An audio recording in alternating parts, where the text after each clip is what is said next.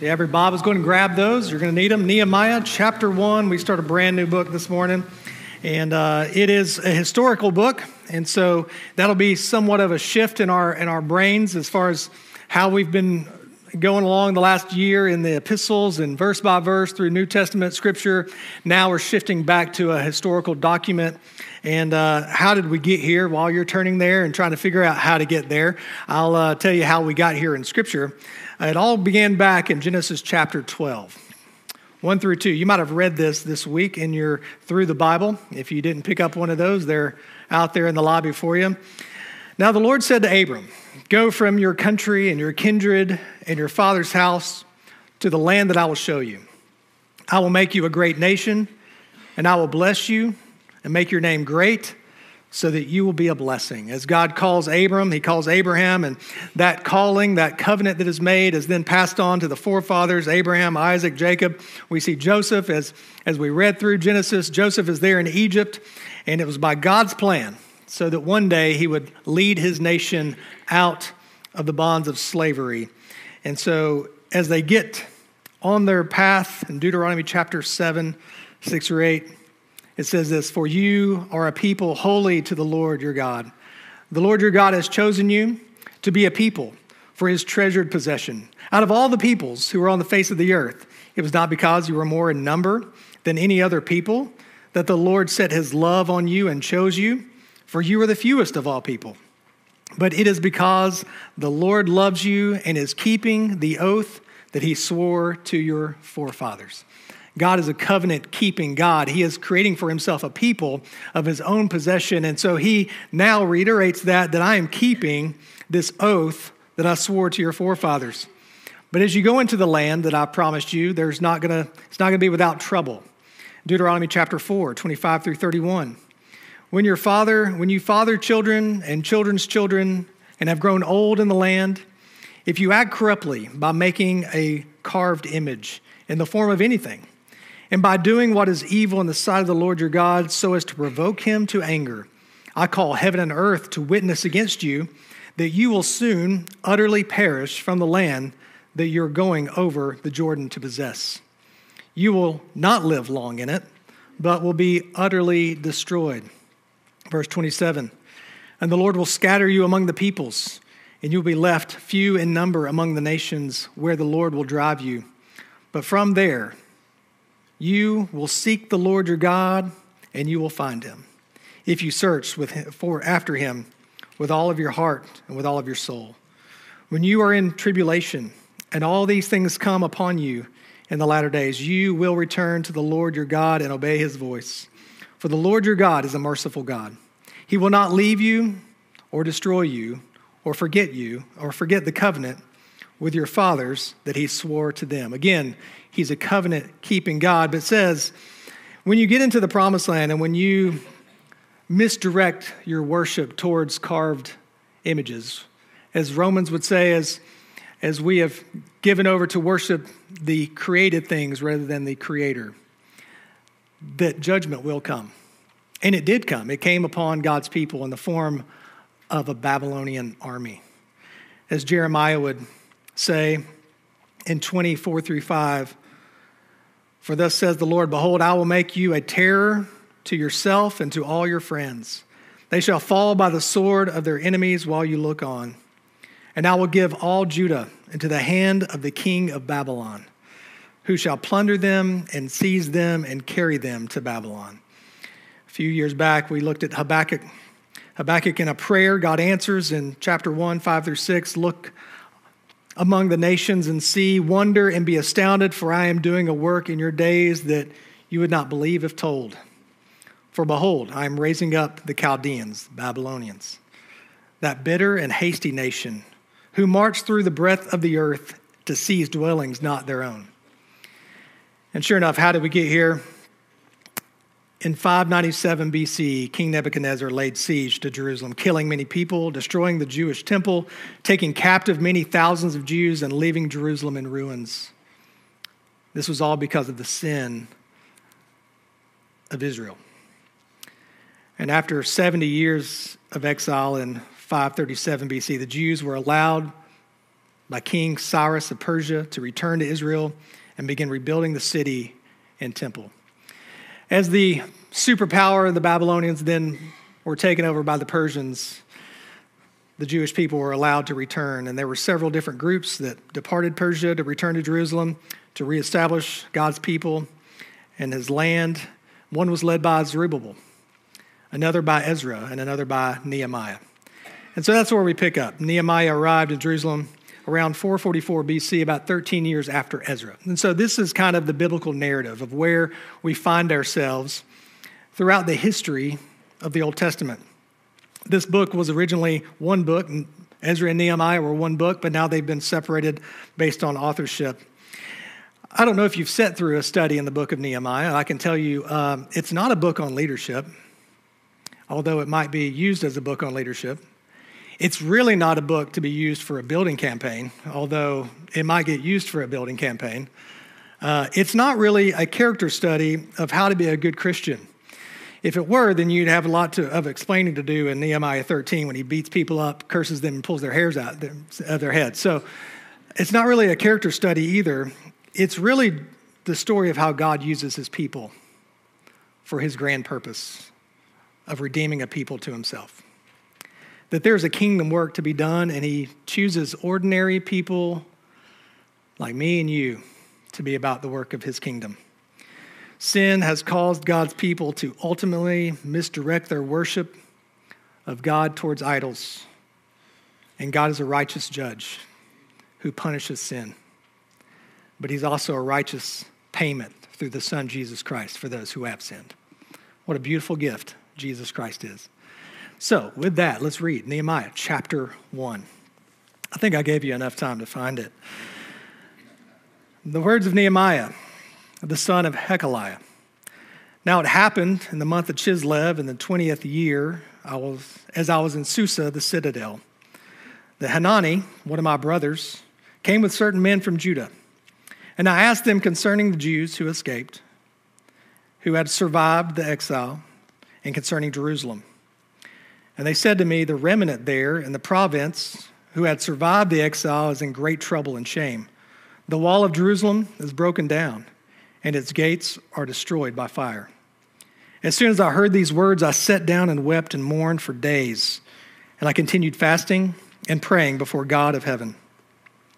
And I said, O Lord God of heaven, the great and awesome God who keeps covenant and steadfast love with those who love him and keep his commandments, let your ear be attentive and your eyes open to hear the prayer of your servant that I now pray before you day and night for the people of Israel, your servants, confessing the sins of the people of Israel, which we have sinned against you. Even I and my father's house have sinned. We have acted very corruptly against you and have not kept the commandments, the statutes, and the rules that you commanded your servant Moses. Remember the word that you commanded your servant Moses, saying, If you are unfaithful, I will scatter you among the peoples. But if you return to me and keep my commandments and do them, Though your outcasts are in the uttermost parts of heaven, from there I will gather them and bring them to the place that I have chosen to make my name dwell there. They are your servants and your people, whom you have redeemed by your great power and by your strong hand. O Lord, let your ear be attentive to the prayer of your servant and to the prayer of your servants who delight to fear your name, and give success to your servant today and grant him mercy in the sight of this man. Now I was cupbearer to the king. This is God's word. Let's pray. Father, as we get into your word, as we look at this historical narrative of your work amongst your people, I pray, God, that you awaken us to the work that you're doing amongst your people today. That we would be a church that is a light to a world full of darkness. We'd be a people that you use for your kingdom work, that we would no longer be able to sit idly by, but we would have to be involved because you call us with a purpose and a plan. We thank you that you're a covenant keeping God, that you will not forsake us, you will not leave us, that you're faithful. God, we know that you are just and you are holy. So we bow before you today in humble submission and obedience in Christ's name. Amen. The kingdom work and a compassion for the kingdom. A kingdom work and a compassion for the kingdom. It all began. Now, it happened in the month of Chislev in the 20th year as I was in Susa, the citadel.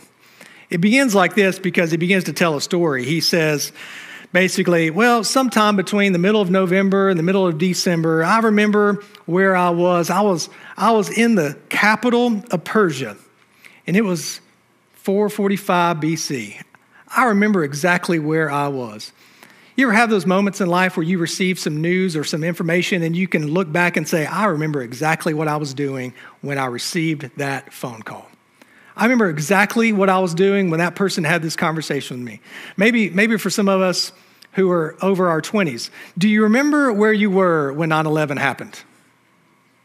Yeah, I mean, we had been married shortly over a year and we were uh, trying to finish up college, and my brother in law was living with us at the time, just a random season of life. And we got up that morning to convince ourselves to go to class so we could finish college and turned on the TV, and it's like the whole day just didn't matter. You just sat down and just kind of took it in. You remember that? Okay, if you're younger, do you remember when you found out that all the restaurants were closed? Not really the same, but really the only thing I had to go on. He was informed, A, and not ignorant of the kingdom need. He got this information. He knows exactly where he was at exactly that time. And it says that Hananiah, one of my brothers, came with certain men from Judah and asked, and I asked them concerning the Jews who escaped, who had survived the exile, and concerning Jerusalem. And they said to me, The remnant there in the province who had survived the exile is in great trouble and shame. The wall of Jerusalem is broken down, and its gates are destroyed by fire. He receives the information, and this information is alarming. The walls that King Nebuchadnezzar had destroyed so many years earlier remained in ruins. The gates had been burned, and though there had been many attempts to rebuild these walls, they just simply could not put together a foundation. Now, the walls represented not only a separation between them and the world, God's people, the city of Jerusalem, and the world, but it also, being a city on the hill, was, was structural. It was the foundational integrity of the city. And so, if the walls are down, then, then these retaining walls would give way eventually. And so, the people there are in ruin. They're in misery. They are worried about their situation, and they desperately need help. The city Nehemiah hears about, he now is informed and he's no longer ignorant to the situation, but now he has information that he has to digest. He has to work through it. Now, a city is not just a, a bunch of buildings. What makes a city is a people. And so now he's worried about the people, not just the, the construction of the city, because the people, how are the people there? What happened to the people? The same is true today that the city on a hill is the people of God. As Jesus said in Matthew chapter 5, 14 through 16, you are the light of the world. A city set on a hill cannot be hidden. Nor do people light a lamp and put it under a basket, but on a stand, and it gives light to all in the house. In the same way, let your light shine before others, so that they may see your good works and give glory to your Father who is in heaven. The city is the people of God, God's people that he had chosen, that he had made a covenant with, and they're in ruin. Lois Barrett says key images of God's alternative community, the missional church, are found in the gospel's description of the people of God as the salt of the earth, a light of the world, a city set on a hill. These images suggest that mission is not just what the church does, it is what the church is. Saltiness is not an action, is the very character of salt. Similarly, light or a city on a hill need not do anything in order to be seen. So, too, it is with God's people sent. The visible, tasteable nature of their community is their missional purpose.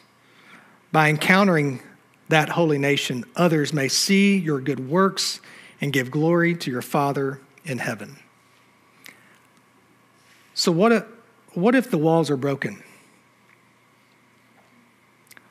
What if the city on the hill is in turmoil? What if sin and the consequences of sin have left the people of God without a foundation? Are you concerned? When you hear the news that the church is suffering, are you concerned? Are you concerned when you hear reports that the church's light is not as bright as it used to be in the community? Are you concerned when the foundations of that church are threatened by accepted sin?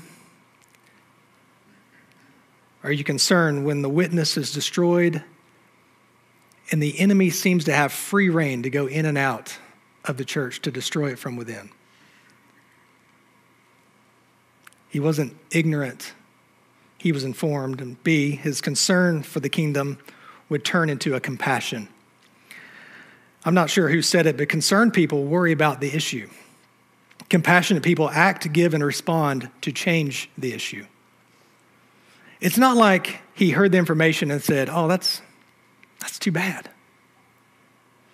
You see, followers of Jesus must have a brokenness for the broken.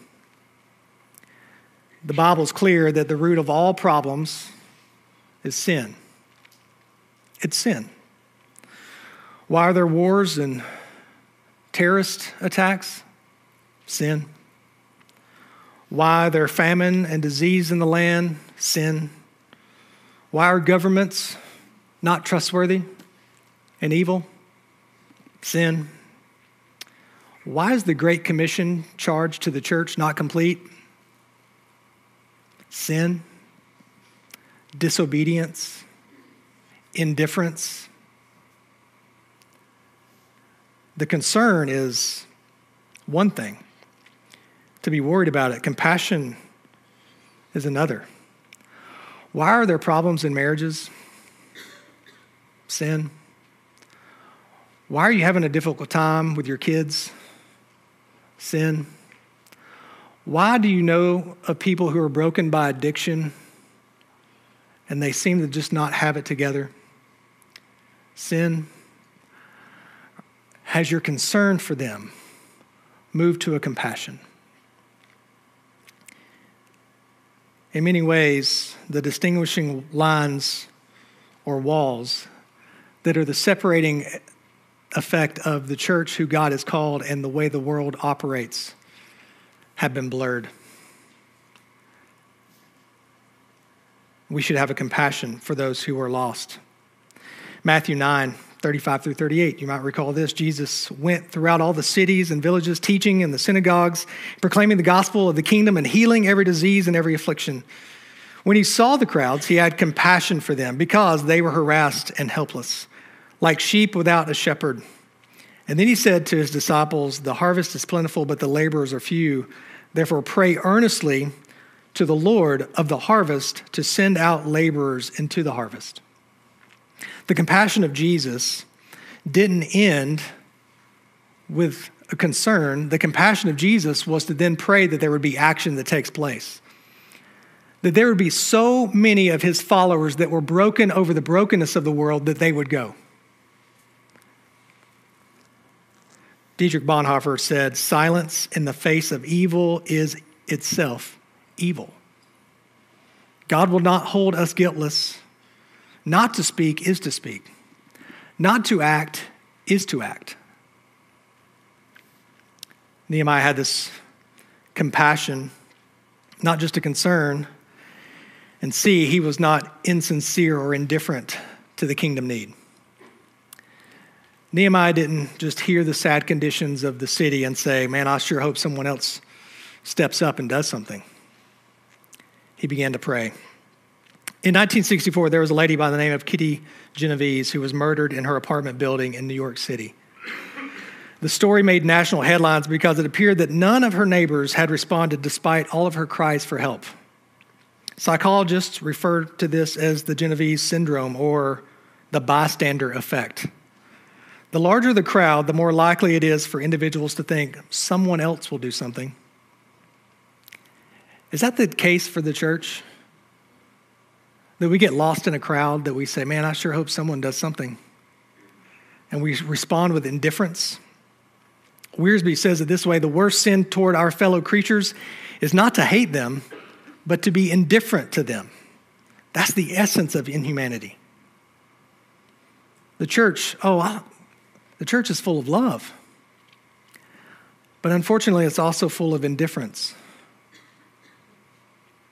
We say we love people who are lost in sin, but then we respond with no action. That's indifference.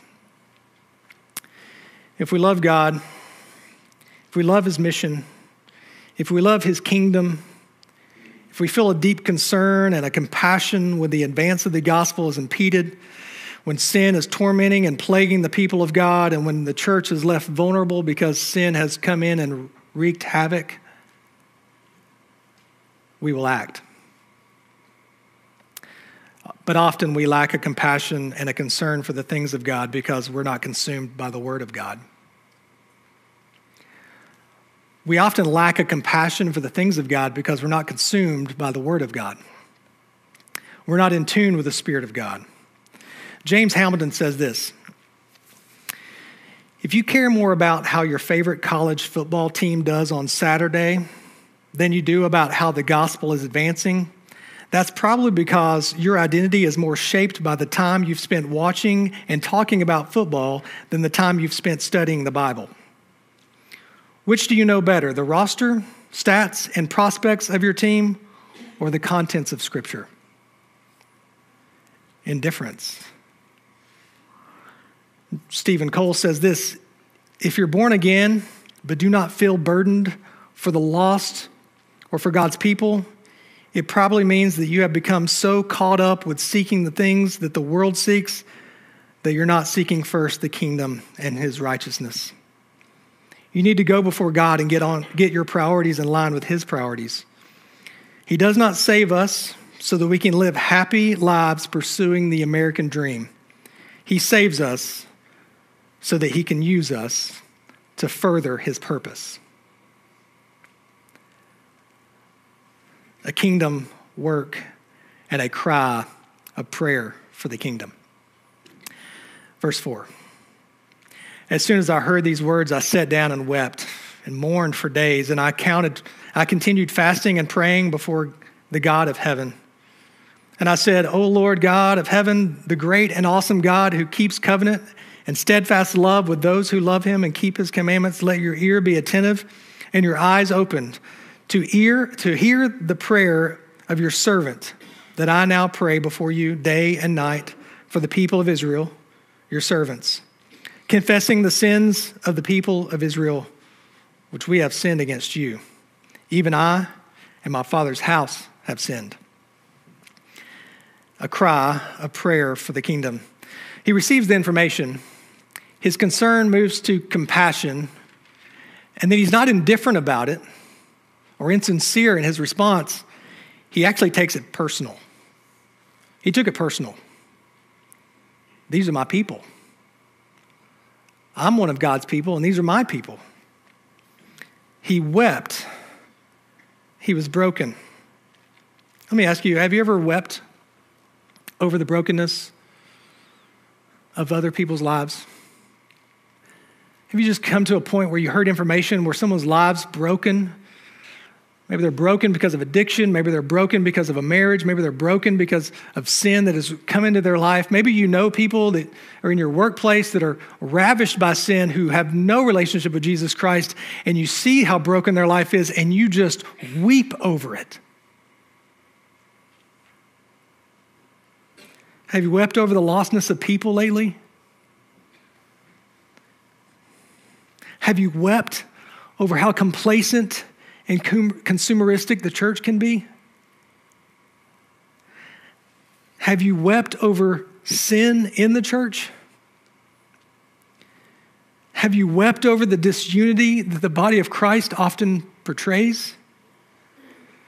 Have you wept over gossip and slander that tears people down? Have you wept over the fact that students are graduating and not coming back to the, to the church? Concern has to move to compassion. I can't just be concerned about it and think about it. I have to be consumed by it so that I will have a compassion for it. And when we're consumed, we can't help but pray. He responded personally. He took it personal and he responded personal. And I continued fasting and praying before the God of heaven. And I said, Oh Lord, God of heaven, the great and awesome God who keeps covenant and steadfast love with those who love him and keep his commandments. You notice how he starts his prayer? It's all about God. This acronym, PRAY, P, praise. Maybe you've heard this. Maybe you need to write it down. I don't know. Praise. He begins with praise. Oh Lord, God of heaven, the great and awesome God who keeps covenant and steadfast love with those who love him and keep his commandments. As I began, how did we get here? He's a covenant making God. R, repentance. You see it come in on the following verses. He begins to re- repent. Revival is always preceded by repentance. Ask 1 John 5:14 and this is the confidence that we have toward him that if we ask anything according to his will he hears us. We begin with praise, we move into repentance, then we begin to ask according to his will and we yield to his will. The Lord's prayer is clear about who is in charge and who is not. Your kingdom come, your will be done on earth as it is in heaven. And that's a prayer of action. Prayer is not about getting God on your page, it's about getting on His. Sometimes, however, we use prayer as an excuse for not acting in obedience, don't we? I'm going to pray about that. I'm going to buy myself some time. I'm not, I'm not ready to commit to that, so I'm going to pray about it. Sometimes we use prayer as an antidote for guilt. I don't want to feel guilty, so I'm going to pray about it. Sometimes it's just a simple stall tactic in hopes that someone else will step up to the plate so I don't have to do it. But our personal prayer, our personal prayer is a response to who God is, what He promises, and how we are completely dependent upon Him to do it. So He took it personal, He responded personally, and He made it personal. Let your ear be attentive and your eyes open to hear the prayer of your servant that I now pray before you day and night for the people of Israel, your servants, confessing the sins of the people of Israel, which we have sinned against you.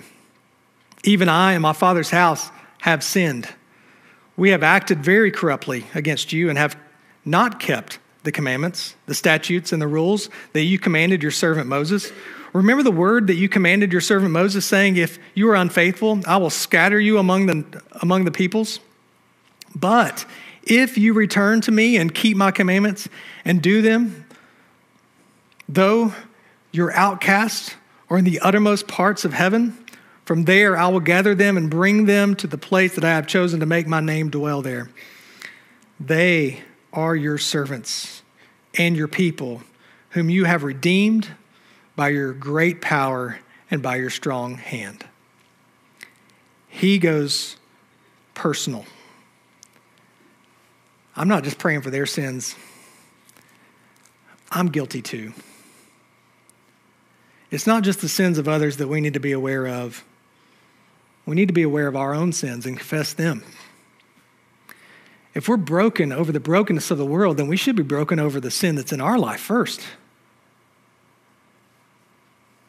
But are we more inclined to judge ourselves based on others than we are based on God's word?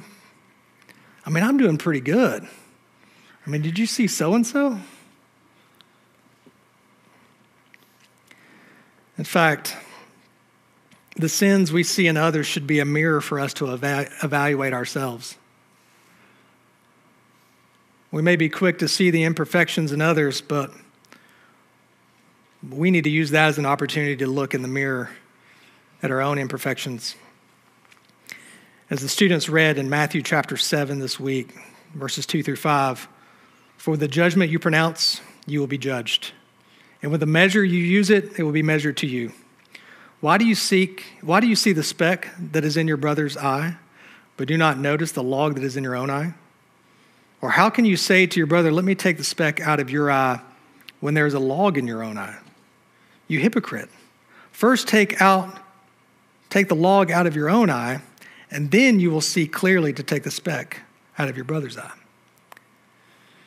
Before revival will come to a church, before revival will come to a city, before revival will come to a people, revival must first come to our hearts.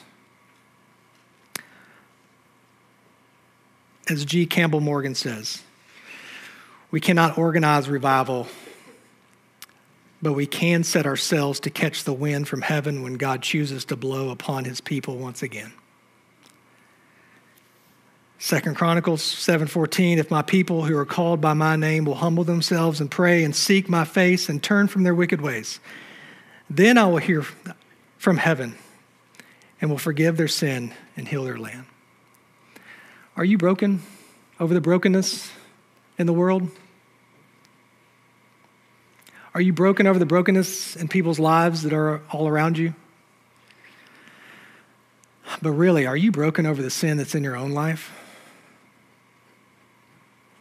Revival will never come until we are a humble people. I would love for the winds of God to blow through this church body.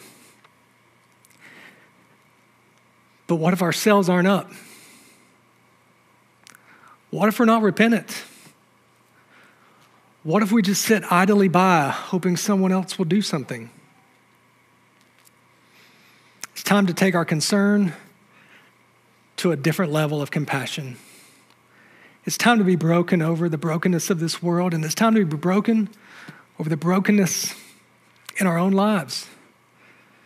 If you're here today and you've got sin in your life, man, I pray that God's Spirit convicts you and you are broken today and you cannot leave without falling on your knees before Him. He is a faithful God. He is faithful and He is good. And He is a God who keeps His word that if we will humble ourselves and we will pray, we will receive him. Today, don't leave indifferent. Leave changed.